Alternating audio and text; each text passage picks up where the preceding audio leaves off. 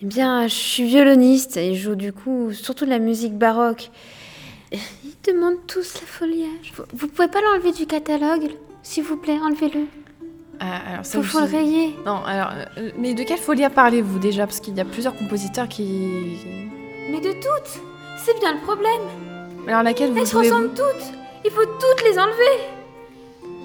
Euh, non, mais ça c'est impossible. Alors, nous, nous, on est surtout euh, intéressés par euh, celle de Corélie. Enfin, on s'occupe surtout de celle-ci, donc je vais pouvoir juste vous, pas, vous, vous défendre celle-ci. Mais, euh, Mais elle est longue en plus. Beaucoup trop longue. mais justement, vous voyez, vous avez huit mesures Répétez qui sont répétées, mais justement, ça vous permet de, de varier, de- d'improviser dessus. pendant 10 minutes, mais justement. Mais il faut aller de plus en plus vite et puis tout d'un coup le tempo il change et puis à nouveau ça va vite et puis ça va lentement. Puis ah il faut mettre des triples, des quadruples et puis non ce n'est plus possible franchement. Et puis c'est tout le temps le même thème comme au bout d'un moment. Vraiment je veux jouer autre chose. La musique classique et au-delà. C'est l'heure métaclassique avec David Christoffel. Si je dis Tout m'afflige et me nuit et conspire à me nuire, peut-être aurez-vous reconnu l'un des alexandrins dit par le personnage Phèdre dans la tragédie éponyme de Racine. Parmi les avantages qu'il peut y avoir à citer, il y a bien le fait de pouvoir dire quelque chose sans vraiment le dire, puisqu'entre Racine et son personnage, l'un des deux parlait un peu plus que moi qui ne faisais que citer. Au-delà du théâtre et de la radio, la citation est un procédé courant en musique quand un compositeur fait référence à un autre ou à une mélodie bien connue des auditeurs, ses motivations peuvent être de l'ordre de l'hommage, de la caricature, même ces clins d'œil peuvent avoir des usages très variés. Pour enquêter sur ces différentes sortes de citations musicales, nous recevons aujourd'hui un musicologue et un pianiste. Le musicologue s'appelle Étienne Kiplen, il enseigne à l'université d'Aix-en-Provence et au conservatoire de la rue de Madrid à Paris. Le pianiste est Stéphanos Tomopoulos qui a enregistré les Macrocosmos du compositeur américain George Crumb, une œuvre farcie de citations de tout genre et en posture très très variée. Et maintenant, si je dis que dans la vie, on ne fait pas ce que l'on veut, mais on est responsable de ce que l'on est, ce n'est pas moi qui l'ai dit, c'est Jean-Paul Sartre.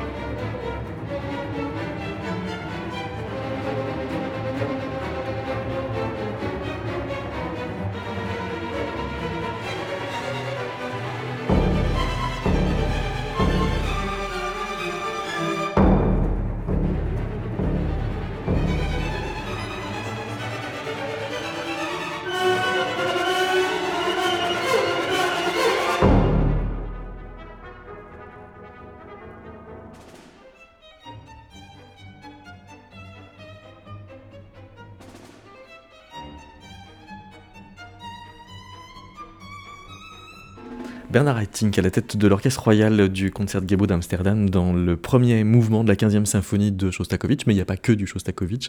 On a pu reconnaître, si on le connaît, euh, si on la connaît, l'ouverture de Guillaume Tell de Rossini. Bonjour Étienne Kiplen.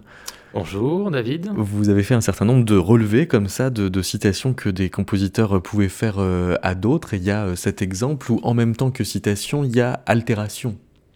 Oui, tout à fait. Cette citation, effectivement, elle est reprise donc cinq ou six fois hein, durant ce premier mouvement, ce qui en fait euh, une, quelque chose de tout à fait hétérogène d'ailleurs par rapport au, reste de la matière. Cette quinzième symphonie est un peu particulière parce qu'elle commence sur un ton jovial, franchement badin d'ailleurs, et elle se termine très mal. Donc euh, c'est un petit peu à l'image d'ailleurs de, de ces dernières œuvres de, Shostakovich. Et alors la citation, euh, elle est euh, telle qu'elle à certains moments, hein, vraiment très très clairement réexposée. Et puis à d'autres moments, on la retrouve, on la devine en tout cas, un peu voilée, tordu, modifié. Ça, c'est quelque chose d'assez caractéristique. Ça veut dire qu'en fonction du degré de torsion qu'on exerce sur ce que l'on cite, on donne pas à la citation la même fonction? Oui, en partie, parce que euh, effectivement, lorsque on, la remet telle quelle, bon, ça peut paraître une sorte de fétichisme parfois pour certains, une sorte d'hommage absolu, une vénération. Bon, la citation, c'est quelque chose de très ancien. Hein, je, l'explique souvent. Euh, finalement, euh, on citait tout le temps à la Renaissance, hein, puisque les, les, les Cantus, c'est de la citation, au fond. Mais c'est aussi une altération, c'est-à-dire qu'on prend un matériau et on en fait quelque chose de neuf en appliquant un certain nombre de procédés rythmiques, mélodiques, des formations de timbres, etc. Et, tout cela fait qu'on on peut effectivement le rendre pratiquement, euh, pratiquement inouï, hein, pratiquement impossible à détecter en tout cas tandis qu'on peut choisir au contraire de le conserver dans euh, presque sa quasi-intégrité. Il n'y a pas de, fétichisme de Rossini de la part de Shostakovich plus que ça, dans la mesure où on trouve bien d'autres compositeurs dans la même partition. Il y a du Richard Wagner, du euh, Glinka, du Mahler. Euh, c'est pas une bonbonnière de citations musicales qu'il aime bien, ça a vraiment un autre statut.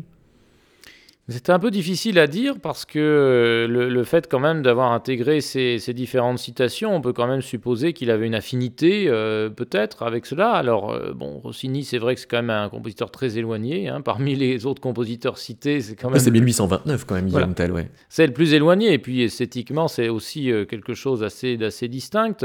Mais peut-être il aime bien le côté un peu fanfare parce qu'il y a toujours des fanfares chez Shostakovich, on sait très bien. Il commence sa première symphonie par une trompette, quand même euh, assez euh, inattendu. D'ailleurs, il se fera beaucoup gourmander pour cela.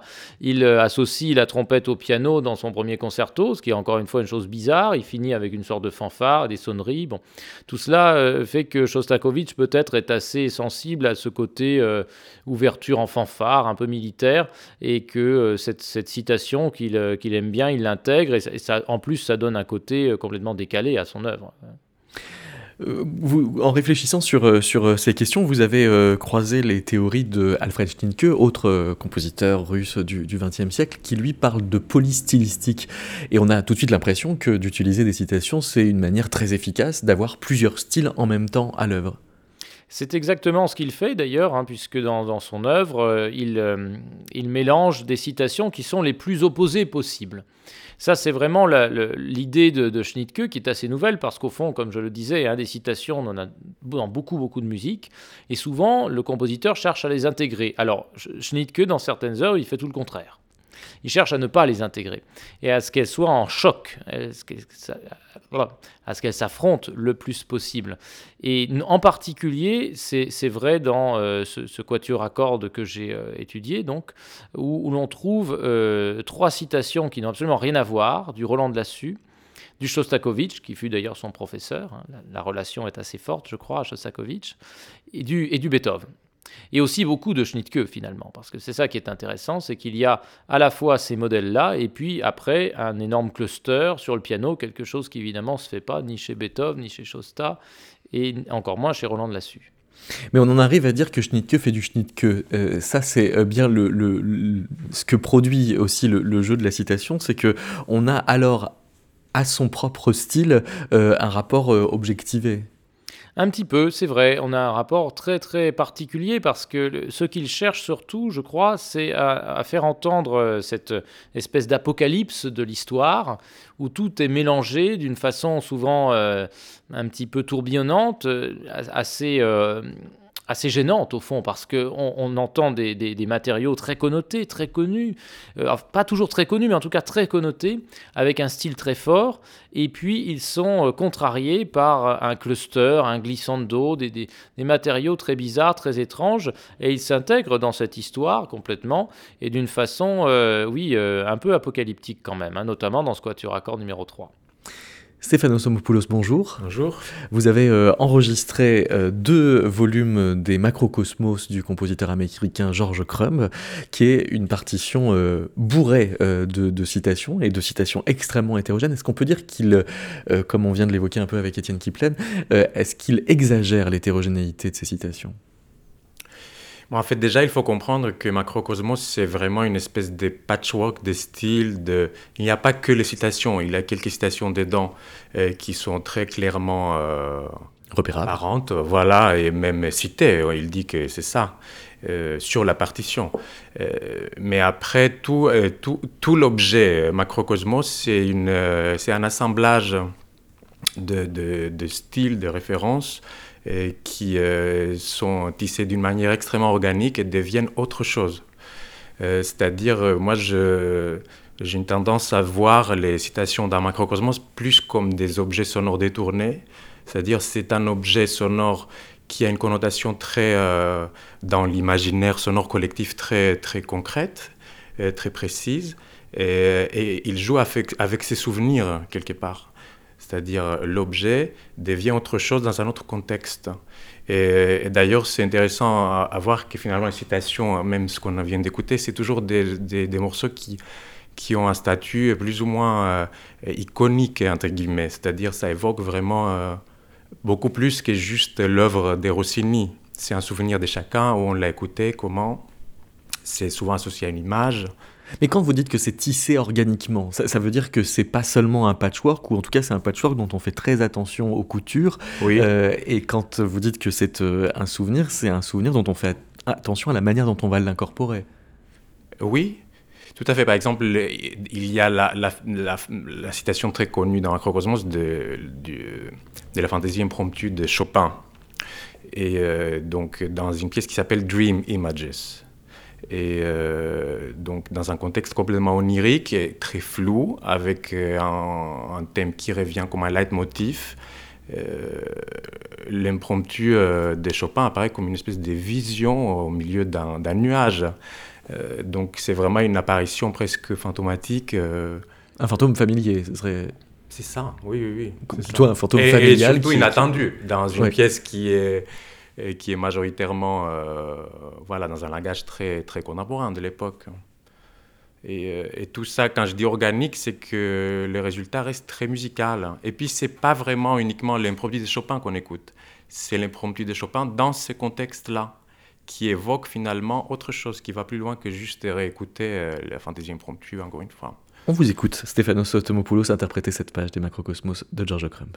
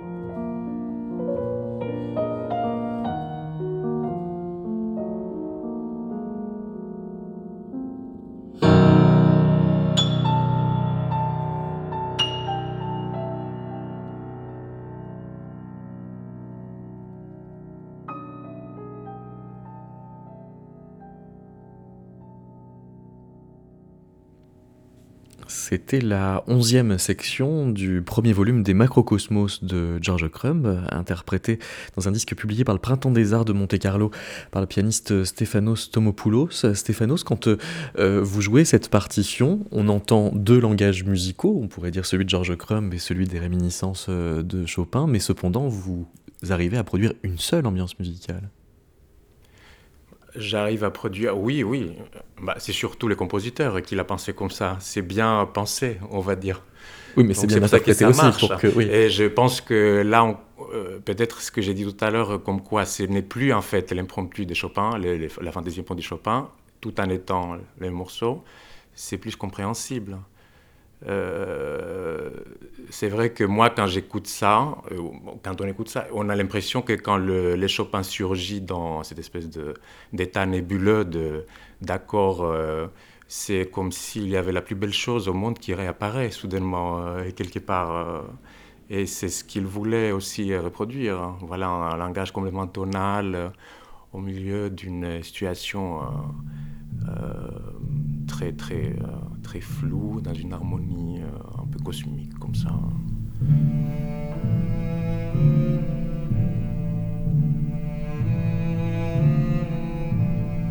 Quand euh, Gustave Mahler cite Frère Jacques en faisant quelques opérations de transformation de, de, la citation dès sa première symphonie, comment vous l'interprétez? C'est un souvenir d'enfance qu'il pose comme ça sur la table dès son, son début de parcours de symphoniste bah, déjà, c'était une idée qu'il a eue, je suppose. Je connais, bon, je connais bien cette symphonie, mais je ne connais pas très bien son histoire. Mais euh, déjà, il, il euh, je pense qu'il modifie complètement le contenu de la chanson, parce que la chanson, c'est une chanson d'enfant euh, française, c'est ça? Il change pas les paroles, puisqu'il le fait dans une version instrumentale. Oui, mais il change, bon, déjà, c'est un mineur. Il passe en mineur. Oui.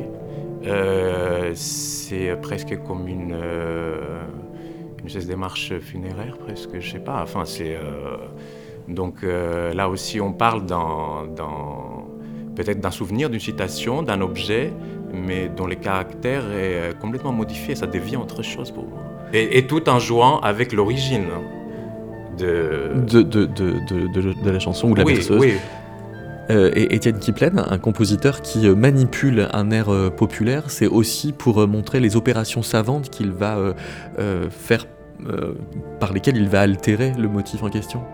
C'est possible, hein, bien sûr, euh, aussi, mais là, je crois que chez Malheur, il y a aussi une dimension ironique qui est tout à fait fondamentale. C'est-à-dire que le, fait de citer euh, cette euh, chanson-là, c'est quelque chose d'extrêmement grinçant, finalement, confié en plus à la contrebasse au début, un instrument qui sonne mal dans l'aigu, qui sonne de façon un peu rauque, un peu enrouée. On sait très bien qu'à la même époque, Saint-Saëns avait confié l'éléphant, donc la damnation de Faust, autre citation, dans le Carnaval des animaux, il avait confié ça à la contrebasse, déjà euh, un peu malhabile dans l'aigu. Bon, donc tout cela, c'est des choses qui sont euh, euh, des, des témoignages d'une forme d'ironie un peu grinçante, un peu mordante. C'est des jeux de contre-emploi qui, fait, qui valent caricature. Voilà, c'est ça, c'est une caricature. Et, alors, quel est le, sens profond de cela chez Malheur Bon, peut-être il y a des choses assez complexes, mais Malheur avait une, identité qui était complexe elle-même et dont il n'était d'ailleurs jamais très sûr. Euh, c'est un compositeur euh, juif qui est malheureusement pas très aimé, euh, comme beaucoup de juifs dans ces pays germaniques. C'est un compositeur qui est un petit peu du côté de l'Autriche, mais qui est en même temps un petit peu aussi du côté de ses voisins, qui est un peu perdu finalement hein, dans une identité complexe, dont il va dire d'ailleurs que c'est quelque chose qui l'a beaucoup, beaucoup marqué. Et c'est d'ailleurs même, la même chose chez Schnittke. C'est quelqu'un de très complexe. Finalement, il est d'origine allemande, il est euh, moitié juif, euh, moitié euh, catholique, il est né en Union soviétique, ou plutôt non, il est né en, Lettonie, je crois, mais il est devenu ensuite soviétique, puisque la Lettonie est devenue soviétique, et donc il, était aimé ni par les orthodoxes parce qu'il était un peu juif, ni par les lettons parce qu'il était allemand, ni par les soviétiques parce qu'il était allemand, enfin bon, il n'était aimé par personne en fait. Il était sans identité. Mais vous semblez sur le point de dire que euh, s'il y a plusieurs langages musicaux qui euh, euh, s'agrègent dans les partitions des uns des autres, c'est le fait de compositeurs qui auraient une complexité psychologique qui les amène comme ça peut-être à, se dédoubler. Mais on pourrait avoir une autre lecture peut-être plus politique de la chose. Je pense à ce que disait Kundera de la musique de Stravinsky quand il reprend de la musique ancienne et qu'il la superpose avec des manières plus modernes de, faire de la musique. C'est aussi une, une façon d'affirmer la musique comme historique, c'est-à-dire comme habitée par plusieurs strates de l'histoire.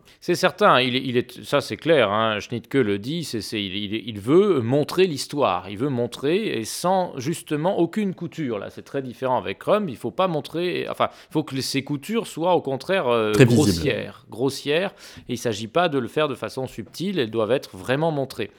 Ceci dit, il y a peut-être, oui, c'est une interprétation politique, ça c'est tout à fait valable. On sait très bien aussi que Schnittke, comme beaucoup de compositeurs en Union soviétique, avait des relations très complexes avec le pouvoir parce que c'était pas très simple de composer ce qu'on voulait à l'époque.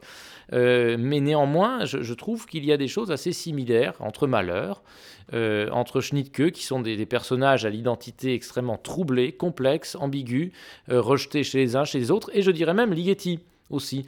Parce que euh, Ligeti, c'est un compositeur qui est euh, né en Roumanie, mais il est en fait euh, hongrois. donc déjà, ça commence mal, puisque son pays, la Hongrie, eh bien, devient la Roumanie, hein, puisque la région où il est né devient la Roumanie après la Première Guerre mondiale. Puis ensuite, il est considéré comme juif par les Hongrois, qui n'aiment pas beaucoup les juifs à cette époque-là. Euh, il est considéré euh, par les juifs comme non pratiquant, parce qu'il n'était absolument pas, euh, pas très croyant, et en tout cas pas pratiquant du tout, donc il était aussi au banc de la communauté juive. il était plutôt de, de, culture germanique, chez les Hongrois ça passe très mal. Bon bref, en fait, il est nulle part. Voilà, il est, il est un peu nulle part. Et Schnittke, Ligeti, Mahler, je trouve que ça fait un beau trio de gens qui ont quand même composé de façon très hétérogène.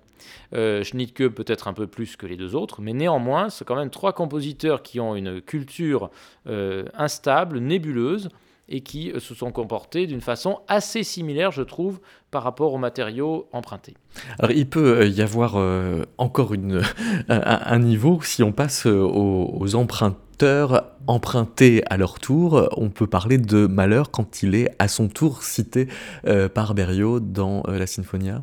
Oui, et d'ailleurs, c'est peut-être pas un hasard d'avoir choisi Malheur, qui lui-même était quelqu'un qui avait repris du matériau un petit peu ici et là, de voir que Berriot le, choisit, pas seulement lui d'ailleurs, mais enfin, il fait dans la Sinfonia, dans le troisième mouvement, il fait de, de, d'une scherzo, d'une symphonie de Malheur, il en fait la toile de fond. Et euh, au-dessus, il agrège différentes citations. Euh, alors c'est très très vaste, hein. ça va de, même jusqu'à Boulez, du Wagner, du Beethoven, il y a un peu tout. Il y a du Berriot, bien sûr aussi, de lui-même, de ses anciennes partitions. Donc c'est assez complexe et pas forcément très audible. La chose qu'on entend bien, en revanche, c'est évidemment la citation du Scherzo de Malheur, qui elle-même euh, sonne un peu comme une sorte de, chant populaire, de petit Ländler, hein, cette, cette valse typique, euh, valse populaire, on pourrait dire, hein, des, campagnes bavaroises et euh, autrichiennes. Vous écoutez Métaclassique, une émission de David Christoffel.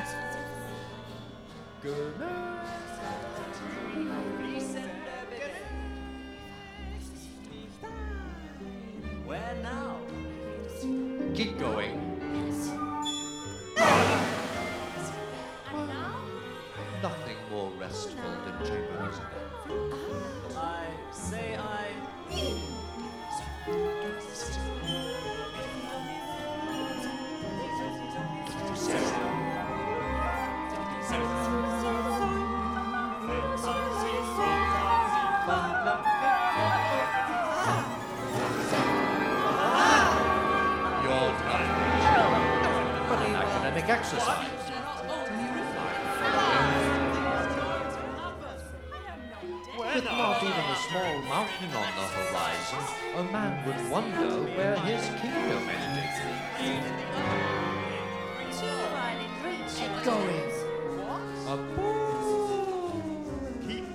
vast poem all round an endless chain taking turns to talk.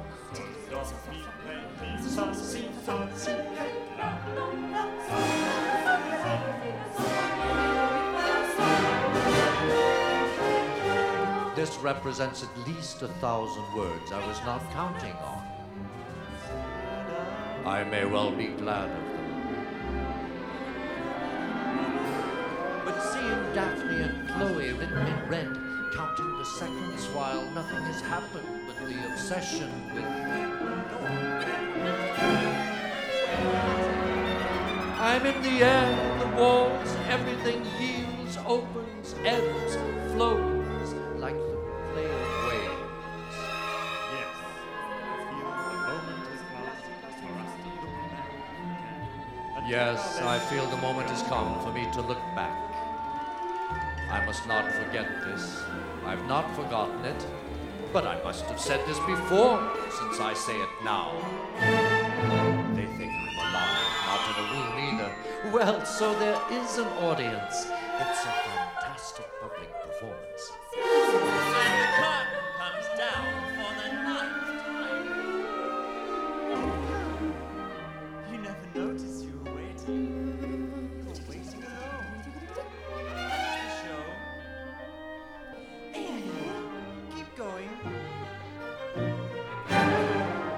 Pierre Boulez à la tête de l'Orchestre national de France dans cet extrait du troisième mouvement de la Sinfonia de Luciano Berio. Étienne euh, Kiplen ont commenté euh, les différentes euh, couches avec ce scherzo de, malheur et puis euh, euh, par-dessus d'autres citations de euh, Berio lui-même. Et puis on a la voix comme ça euh, d'un speaker euh, qui intervient qui est encore une couche. Euh, Stéphanos Tomopoulos, quand vous enregistrez les macrocosmos de Georges Crumb, euh, vous ne faites pas que jouer du piano, la partition vous demande de parler.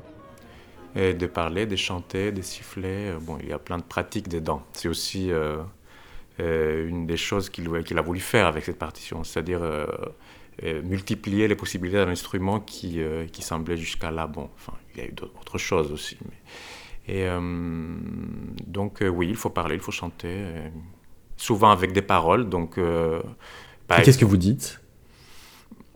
Par exemple, il y a dans. Alors, c'est dans le premier volume, la septième pièce, euh, qui s'intitule Torah, Torah, Torah, qui était le code des kamikazes japonais avant l'attaque de Pearl Harbor pour attaquer, euh, enfin, pour se jeter sur. euh, sur les paquebots, je ne sais pas ce qui s'est passé. Et la cadence s'appelle cadence apocalyptique.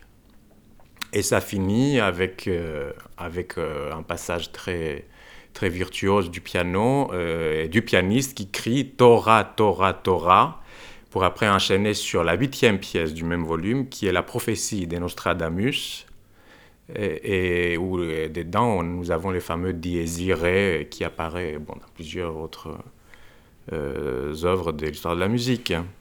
Euh, donc euh, là donc, aussi, donc on a le passage d'une façon de citer à une autre. C'est, c'est, comme des euh, le- oui, de- c'est joué. Ouais. C'est joué, c'est joué sur le piano. tel quel. tel quel, voilà, à deux, à deux reprises dans la pièce. Par contre, ce qui est intéressant dedans, c'est qu'on met, on met des objets sonores qui sont complètement euh, différents, d'une histoire différente, d'une époque différente, d'une référence complètement différente, et on, a, on en fait quelque chose de, de commun. Et ça, voilà, ça aussi, je, je trouve que c'est euh, c'est une démarche très américaine dans euh, la manière de, de faire de l'art. C'est-à-dire, on, on- on prend des, euh, des références importées, voilà, qui viennent d'une autre cul- culture, qui, euh, qui d'une autre histoire, et avec ce que les objets évoquent, on, on les marie, on fait autre chose. C'est vraiment, C'est du ready-made symbolique ou de. c'est vraiment très New Age comme démarche, hein, et c'est les années 70, euh, Crumb. C'est-à-dire des choses qui n'ont rien à voir entre elles, et ont quelque chose à voir entre- elles dans la culture américaine, qui est aussi une culture qui est très hétéroclite, où les choses deviennent une autre, euh, une autre, euh, une cuisine qui produit autre chose. Et, et qui s'agrège. Euh, oui, souvent ou pas, je sais pas, je connais pas très bien.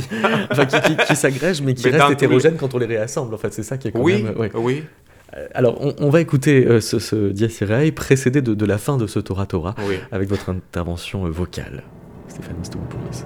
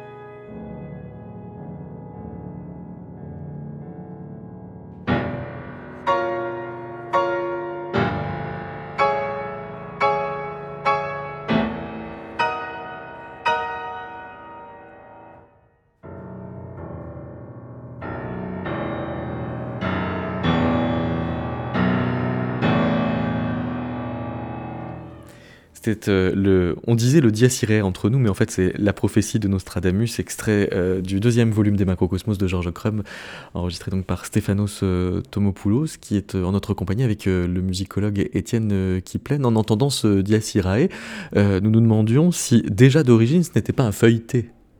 C'est vrai que le, le dies en fait, c'est une construction tardive probablement du 11e ou 12e siècle, nous disent les spécialistes. Donc c'est du faux chant grégorien? Oui, c'est du faux, c'est une réinvention euh, tardive euh, qui ensuite est devenue euh, presque plus vrai que, que, le, que le, vrai. Hein.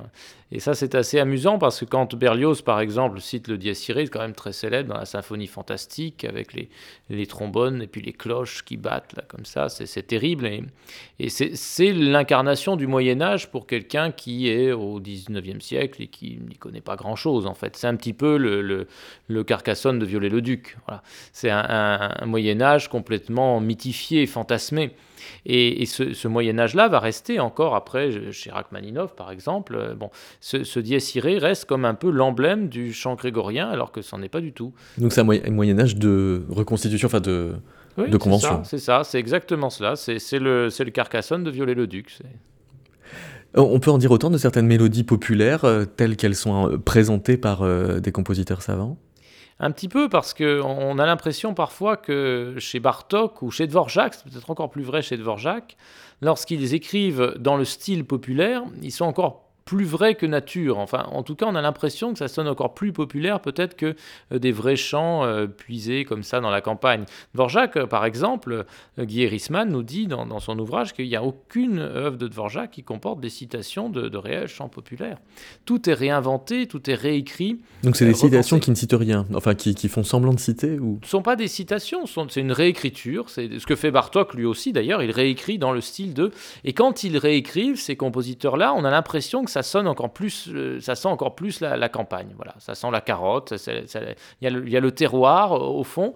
Et alors que parfois il y a des chants populaires euh, authentiques avec bon un enregistrement, un relevé. Et certains chants populaires sont assez décevants finalement. Ils sont pas aussi typés. Ils sont pas tous avec des rythmes extraordinaires. Ils sont pas tous forcément sur des modes très colorés, très épicés. Et donc cette euh, particularité là que beaucoup de compositeurs travaillent, parce qu'ils aiment bien les particularismes locaux, en fait ils les amplifient.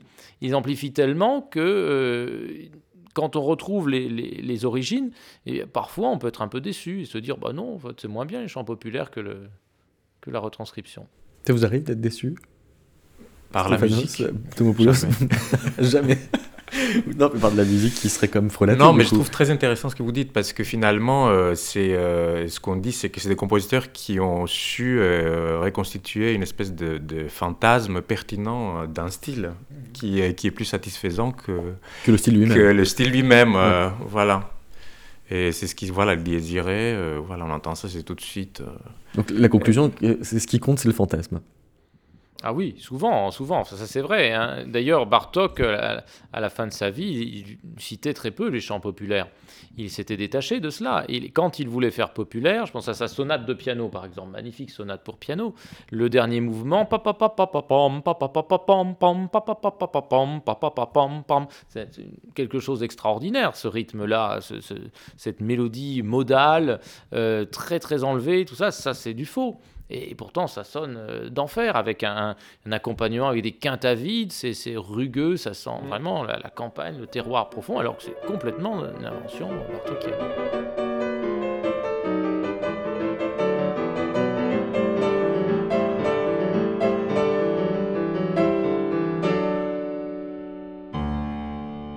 Alors, il y a l'exact inverse, qui est la citation tellement littérale euh, qu'elle euh, sent l'artifice euh, à plein nez. C'est le cas d'une partition très étrange de Karl-Heinz qui s'appelle Hymnen, qui part donc des hymnes nationaux et qui les retravaille avec tous les moyens de la technique radiophonique, de l'électronique. Ça donne quoi, Étienne Kiplen? Alors, Humnon, c'est une partition un peu étrange parce que, bon, déjà, il existe plusieurs versions. Il y a même une version avec instrument. Je crois qu'elle a été retirée du catalogue. C'est toujours un peu complexe. C'est une partition donc euh, pour euh, musique électronique exclusivement, dans sa version principale en tout cas, et qui euh, en fait agglomère un certain nombre d'hymnes nationaux Moi, je pense que euh, c'est une euh, conséquence de la diffusion des Jeux Olympiques à la télévision. C'est mon idée. Vous avez vérifié les dates pour dire ça? Oui, absolument. On est en 67, 66, 67. Or, euh, les premières euh, diffusions, c'est 64, hein, à la télévisuelle en tout cas. Alors, il y a eu déjà des diffusions partielles avant, mais très peu avaient la télé et c'était très partiel. À partir de, de 64, il- il- la diffusion euh, est très, euh, très, j'allais dire complète. Bon. Alors, tout le monde n'a pas la télévision, certes, mais quand même, on, on entend les hymnes du monde. Et quand pouvait-on les entendre? Certes, déjà à la radio, hein, dans les tournois, notamment euh, de foot, hein, on entendait, on écoutait cela à la radio, mais le fait d'avoir l'image en plus du son, peut-être, euh, cela est encore plus marquant. Donc le choix des hymnes, euh, Stockhausen nous dit, c'est un matériau universel qui parle à tout le monde, et c'est pour ça qu'il le choisit. Il le traite d'ailleurs comme n'importe quel matériau de n'importe quel électroacousticien de l'époque. Ça peut être un claquement de porte, ça peut être des animaux, ça peut être toutes sortes de choses, ou de la musique aussi.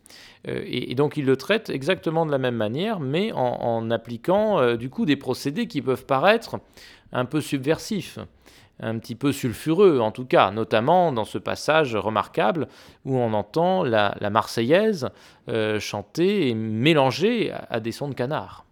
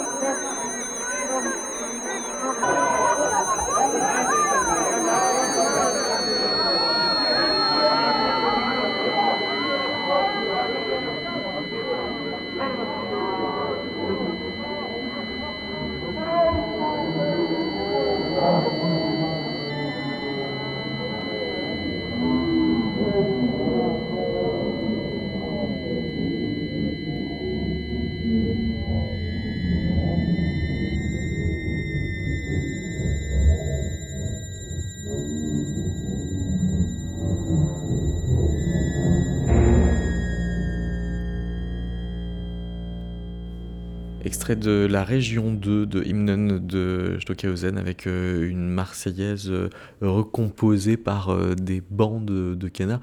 En 1966-67, on est 2-3 ans après les variations pour une porte et un soupir de, Pierre-Henry qui date de 1963, donc on est dans le même horizon de, création, sauf que là, on, se saisit effectivement d'un répertoire musical connu de tous. connu et connoté surtout. Et donc ça, effectivement, euh, peut être euh, considéré déjà comme du collage. Alors Stockhausen a dit, oh là là, kein collage, kein collage. C'était vraiment... il ne fallait surtout pas qu'on puisse le soupçonner d'avoir fait du collage.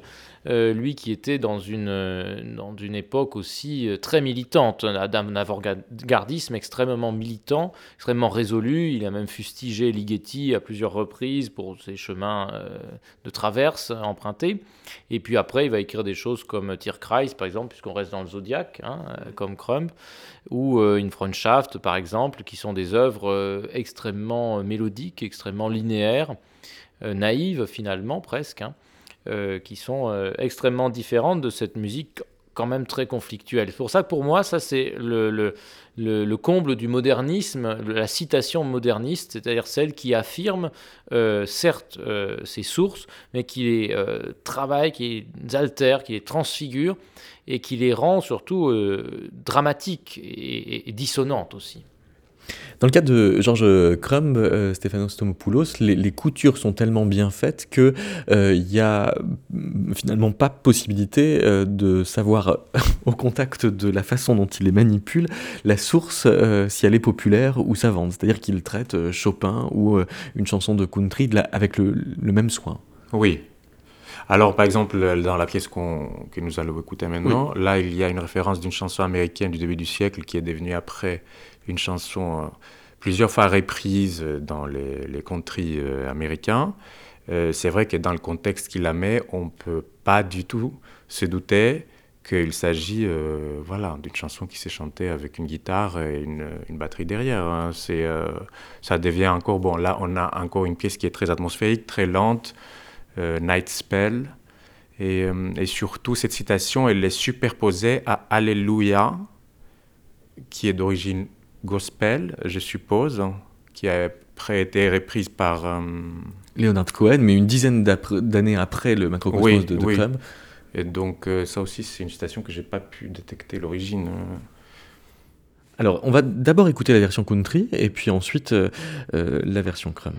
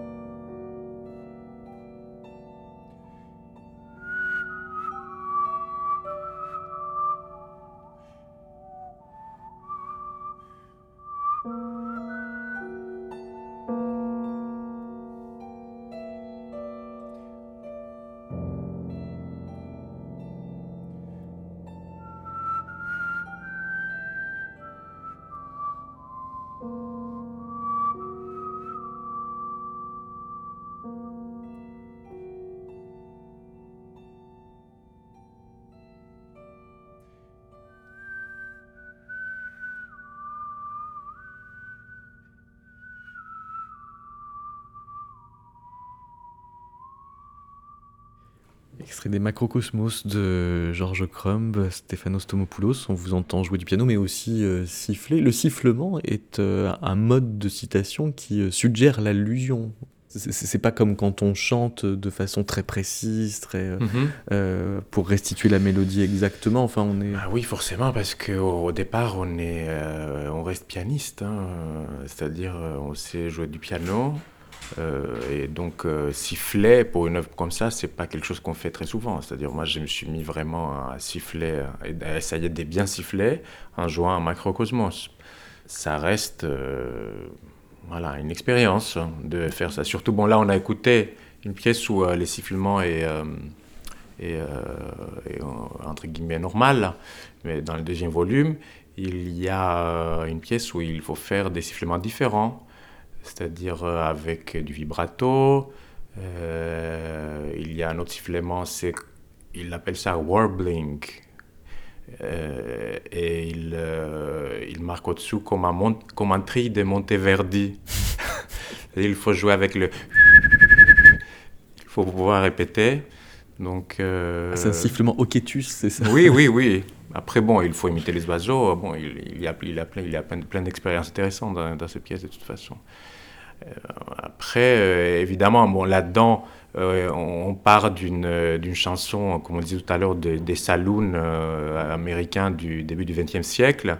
Et il met aussi dans un contexte complètement onirique, avec un sifflement qui semble comme ça lointain, comme un souvenir d'autrefois. Le sifflement, ça peut, ça peut avoir un effet assez mélancolique dans un contexte comme ça. Donc euh, c'est un peu le, euh, les cow-boys solitaires peut-être, j'en sais rien. Et, euh, mais oui, oui, voilà, c'est encore une, la question d'un objet qui, qui change, qui devient autre chose euh, dans un contexte différent musical. Terminons avec euh, un compositeur qui, euh, semble-t-il, invente une manière de, cif- de, de citer chaque fois qu'il cite, enfin, c'est Claude Debussy, qui pratique aussi bien la citation ironique que la citation homagiale, ou que la citation peut-être euh, fantomatique, pour reprendre euh, une des premières figures qu'on a eues dans l'émission. Bon, là, dans la pièce qu'on va écouter, pour moi, c'est clairement une clairement, euh, citation humoristique. Ouais. euh, humoristique euh, Mais il cite parfois Bach de façon peut-être plus patrimoniale. Oui, je sais pas, ça dépend de. Par exemple, dans, dans les derniers préludes Feu d'artifice, où euh, il y a la Marseillaise qui apparaît à la fin, bon, on l'a entendu tout à l'heure, encore une fois, c'est une citation. Là, vraiment, c'est euh, un objet sonore très, très, très physique, c'est-à-dire c'est les feux d'artifice des 14 juillet, et à la fin, on entend une Marseillaise lointaine. euh, voilà, il n'y a pas d'ironie. C'est du décor a- sonore. C'est vraiment du Oui, décor c'est un- physique C'est aussi un oui. manifeste politique, puisqu'on a quelques années de la Première Guerre mondiale, on connaît euh, les orientations euh, nationalistes de Debussy, qui n'ont cessé de s'affermir d'ailleurs au fur et à mesure que le- l'échéance s'approchait. Et puis pendant la guerre, là, il, il va même jusqu'à signer Claude Debussy, musicien français, pour dire qu'il est plus français que les Français. Et donc quand il cite euh, Wagner, c'est évidemment pour s'en moquer. Alors, cite Wagner voilà, dans une partition qui s'appelle Golizos Cakewalk, mais en fait, il euh, donne une version un peu musicale euh, de Wagner, ce qui est une manière donc de se moquer du grand compositeur. Oui, alors il y a plusieurs procédés d'altération dans cette œuvre. Il y a déjà le fait que le tempo est, est accéléré. hein. Euh, il est marqué sur la partition avec une grande expression, dont on imagine que c'est évidemment très ironique. Euh, et puis il y a à la fin euh, des petites notes piquées qui font un peu quadrille, qui font un peu comme des ricanements, juste après cette citation donc euh, de Wagner. Et puis en plus de cela, je crois ce qui est très important, c'est que le Gollywalks, quand même, c'est une, c'est une poupée. C'est une poupée noire américaine. Et le cakewalk, c'est une danse noire américaine. Une danse justement où les imbrications un peu xénophobes sont assez complexes, puisque c'est une reprise des danses des blancs, des propriétaires blancs par des esclaves noirs qui s'en moquent. Euh, les euh, esclaves parfois sont invités à donner ces numéros, ces spectacles juste devant euh, leurs maîtres qui eux-mêmes se moquent des noirs. Enfin, chacun se moque un peu de tout le monde finalement. Et puis le, le- le meilleur danseur reçoit un gâteau, d'où le nom cakewalk.